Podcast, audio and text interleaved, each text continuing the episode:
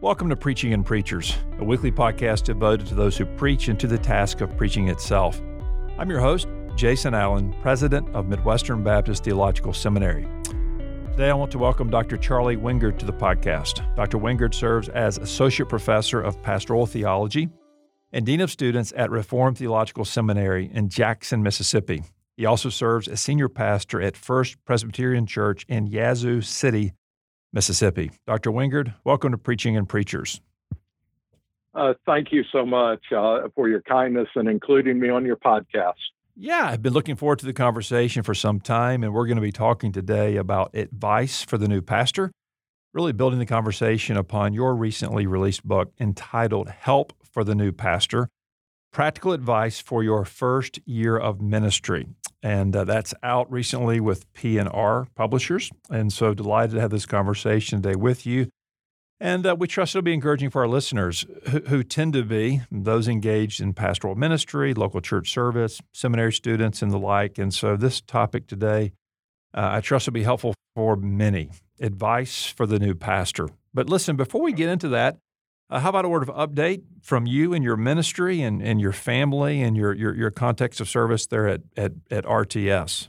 I serve as the uh, professor of pastoral theology at RTS Jackson. It's just my great joy to be involved in the lives of so many students there preparing for gospel ministry. And I also serve as the senior pastor, First Presbyterian Church in Yazoo City. Uh, it's a great joy to me to be at that uh, church. I tell people I'm in my fifth year of my honeymoon there. They've been wonderful to me, and it's a, a joy being a part of their lives. Yeah, look, I, every time I hear Yazoo City and kind of small towns of Mississippi, I, I my mind harkens back to Jerry Clower and stories about Yazoo City. And uh, a, a, certain subset of our listeners know the name Jerry Clower, but um, but but what a uh, what a reputation he had and uh, a career he had. And uh, I, know you know the name Jerry Clower. My introduction to Yazoo City was my parents listening to the Grand Ole Opry and Jerry Clower being a regular guest. Yeah, well, there, there you have it right there. And so many of our younger listeners right now are Googling Jerry Clower, and uh, they will they will be enriched uh, in so doing, I'm sure. They will be. Hey, tell me uh, just RTS how you guys are handling COVID 19, how things have shaped up this summer, how things are shaping up for the fall. Uh, right now, we're having in person classes and we're also having remote residential classes, and uh, some of them are a hybrid. Uh, I just completed uh, teaching a course in pastoral ministry where we go through the fundamentals of ministry, and I had uh, 24 students that were in other parts of the country, and that went exceedingly well and uh, our Hebrew class right now, I believe they have about 25 students that are in the classroom, and then another 12 or 13 uh, that are joining online. And uh, our Hebrew professor, Miles Van Pelt, has done a marvelous job blending them together and making that an integrated classroom. Well, that's great. Well, listen, let's get to uh, the topic today. So tell me the, the genesis of the book, what prompted you to write it, and uh, to give sustained thought to the topic. Well, I owe the book to my wife. About 10 years ago, she began to encourage me to write a book. She said, You've been mentoring men for so long, 30 years at that time. Why don't you go ahead and uh, write a book and share some of your thoughts? And I wasn't very much interested in doing that. Frankly, I'd rather do ministry than write about it. But in uh, 2013, I had a stroke at a time in which I had been invited uh, to consider coming to RTS in Jackson, and I wasn't sure whether I wanted to leave my uh, church in Huntsville, Alabama, to do that. And so we sat down and talked together and decided what we would want to do in uh, this, uh, the uh, backside of our life, uh, what would how we would want to invest our time. And Lynn and I decided, well, we would like to invest it in students. So we came to RTS. And this book uh, are, are, my reflections on ministry and the lecture materials that I share with my students in the classroom. So we're talking about the new pastor and especially that, that first year of ministry. And look, it is pivotal. It, it's vital that that goes well. And I remember, I'm, I'm still a relatively young man, but I remember my first pastorate, which was in uh, fall of 2002. And my wife and I are relatively, you know, recently married, no children yet. And I remember the sense of urgency uh, of just kind of knowing in my bones that if that first pastorate did not go well, that would probably shape my view, our view, my, my, my, wife and I both, our view of the local church, of local church ministry, and uh, perhaps send us on a trajectory of ministry for better for worse. If, if it went well, uh, then it would be for better. And uh, it would probably deepen our love for God's people, deepen our commitment to the local church. And I remember feeling feeling that weight. And uh, by God's grace, the, the, the pastor went very well. Was a sweet congregation who were supportive, and the Lord did some special things there during those during those years. Uh, do you sense the same? how pivotal is that first year? How pivotal is that first pastorate? How important is it to get it right? Well, I think it's a make or break year for most uh, young ministers. Uh, if you come to your first church, you're prepared, you have realistic expectations, uh, then I think even in a difficult environment, you can have a joy filled ministry. Uh, but if you haven't been prepared adequately, uh, you can arrive at your first church and simply be crushed because you're not prepared well, and also because your expectations have been unrealistic.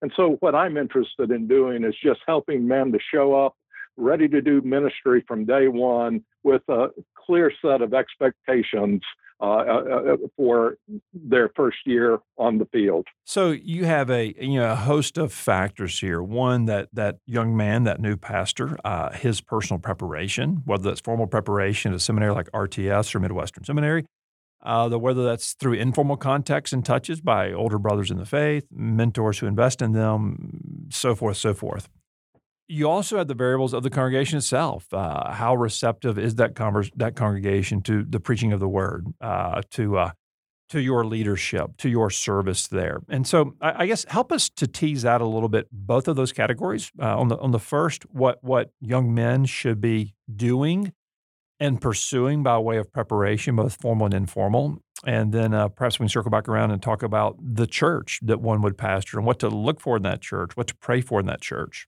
Well, let me begin by uh, uh, uh, starting with what a young man should do when they show up at their uh, first church. And I think as I share that answer, what kind of preparation they need will be uh, evident.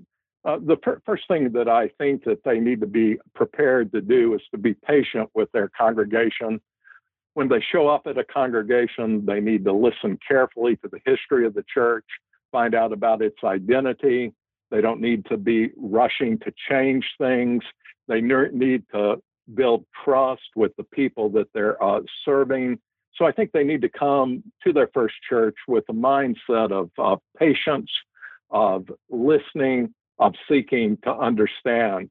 Uh, they'll see plenty of things that they believe will need to be changed in the life of that congregation. Uh, but if they uh, come demanding change, they'll almost certainly cripple their ministry right from the start.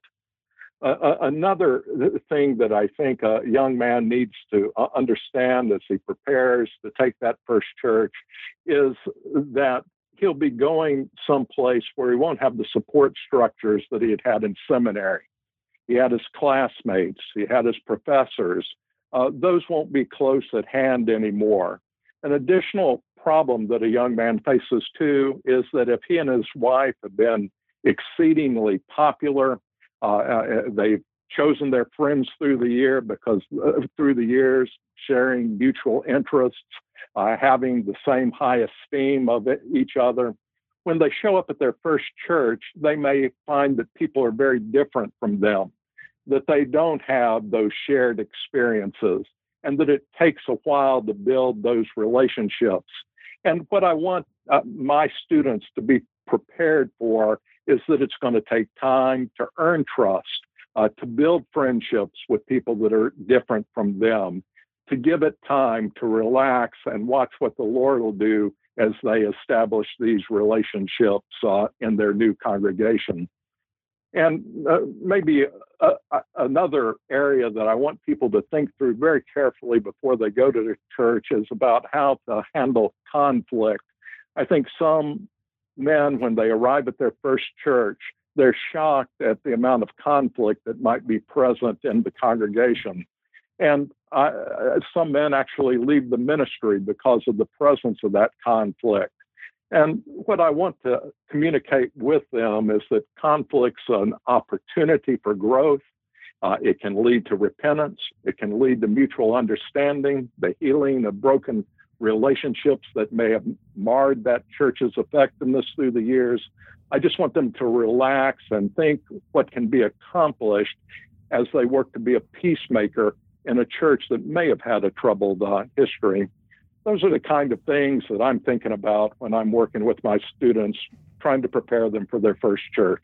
You know, in your book, you talk about perceptions and expectations, and, and you, you speak to the fact that many young men go into their first churches with perhaps unrealistic expectations or, or misplaced expectations.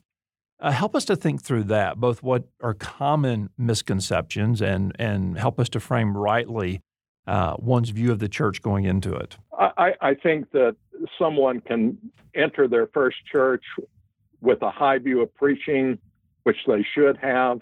They should understand that it is through the proclamation of the word that God saves sinners, uh, that he sanctifies and sustains uh, his people. They should have absolute confidence in the power of the Word of God.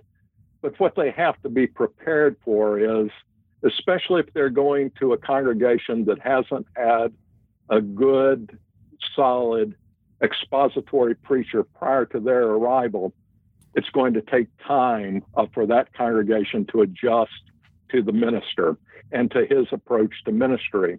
And again, they need to be uh, patient always praying uh, for themselves that they'll articulate the word of God clearly, uh, that they'll seek the fruit of God's preached word among the congregation, but not to be disappointed if it takes more time than they thought to begin to see those fruits borne out in the lives of the people that they're serving. So you mentioned expository preaching in particular, and uh, of course that's what we advocate for here, and I've sought to practice in my personal life and ministry. And uh, you touched on the fact that, that, look, many churches have not experienced that previously. And a young man may be eager, ready to preach, want to go into his first church and preach, you know, hour long sermons, uh, working their way methodically through a book in the Bible, spending perhaps years going through through that book. And you have a church that's maybe been accustomed to 25 minute topical sermonettes. And uh, there can be a real conflict there. How do you encourage young men to to not forfeit their convictions or, or not fail to appropriate what they've learned in seminary by way of exegesis and the homiletics, but at the same time not to blow up the congregation uh, week three? Uh, yes, I, I, I, think with regard to the preaching, I would want them uh, to not overestimate their own ability uh, to hold the interest of a congregation. Uh, uh, you don't come to your first church as a mature and experienced preacher ordinarily. And so you, you want to be realistic about how long your sermons should be. Uh, you don't want to tax the congregation uh, uh, that is not used to longer sermons. At the same uh, time, uh, you want to also remember that a lot of the goodwill that is built up in a congregation that makes them more open to your preaching is the level of pastoral care that you provide for them during the week. And I want my uh, students to understand that the reception that their sermons receive, many times that reception uh, uh, is made more palatable to the congregation because he's invested himself into the routine uh, pastoral care that that congregation so desperately needs. He's been there to visit them. Uh, he's gone to the hospital when they're sick. He's been with uh, families who are, are, are grieving.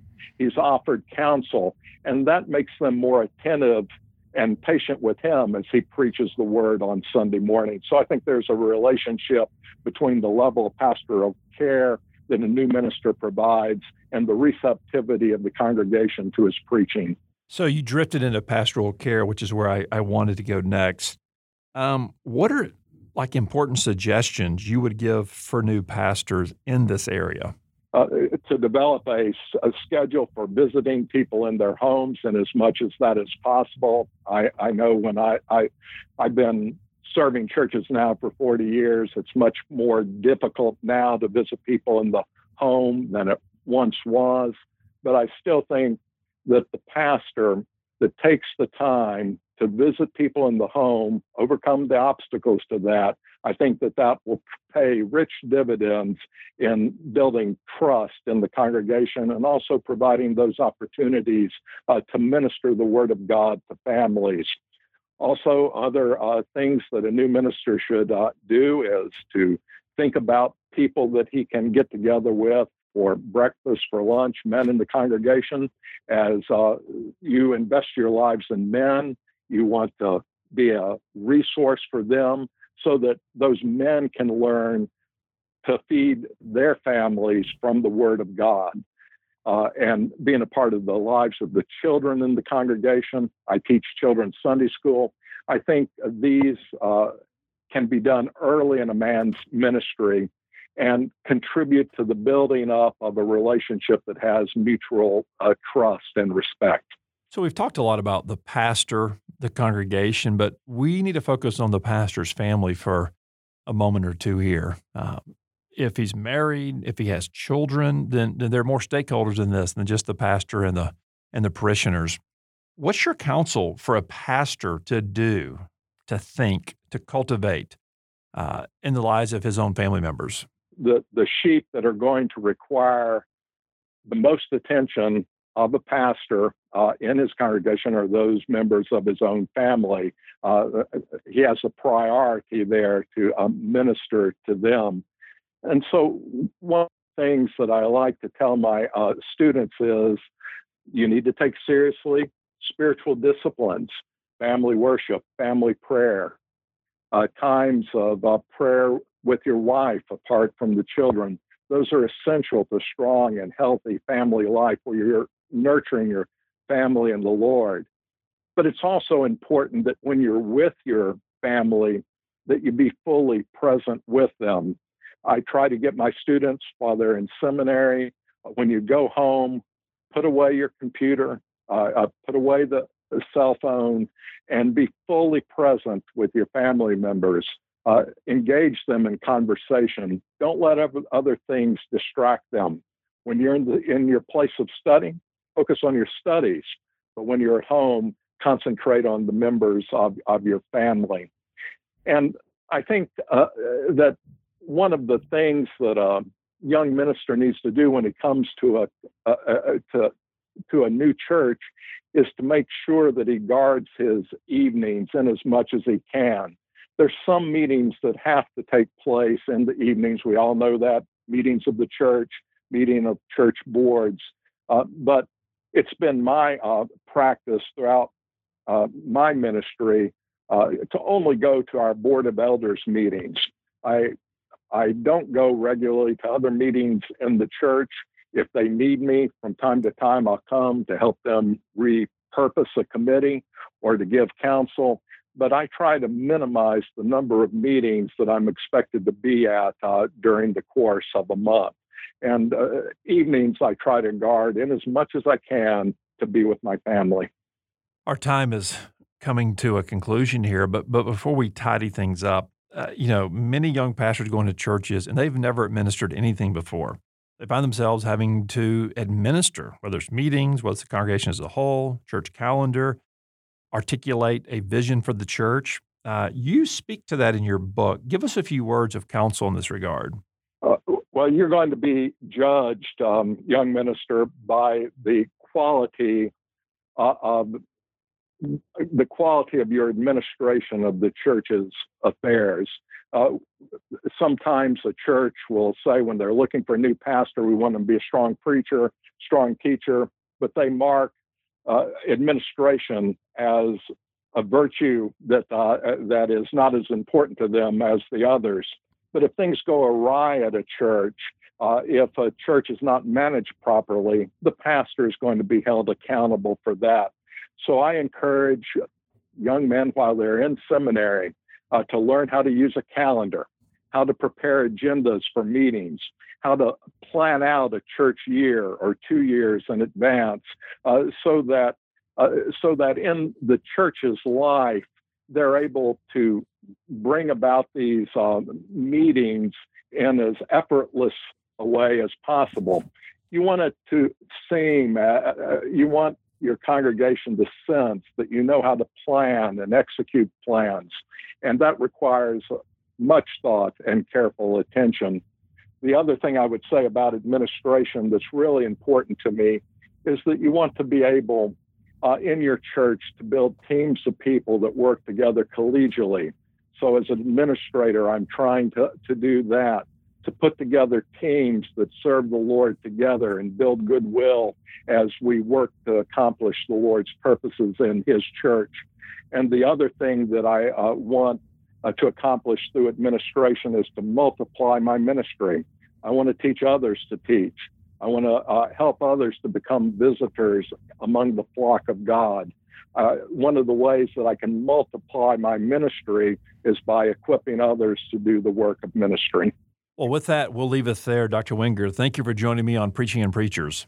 Well, you're very kind um, have me on your program. I appreciate it very, very much. You bet. Well, listen, I hope your book gets a wide reading. Again, it's entitled Help for the New Pastor Practical Advice for Your First Year of Ministry, out with P&R Publishers. Dr. Wingard, God bless. Thank you. The Lord be with you.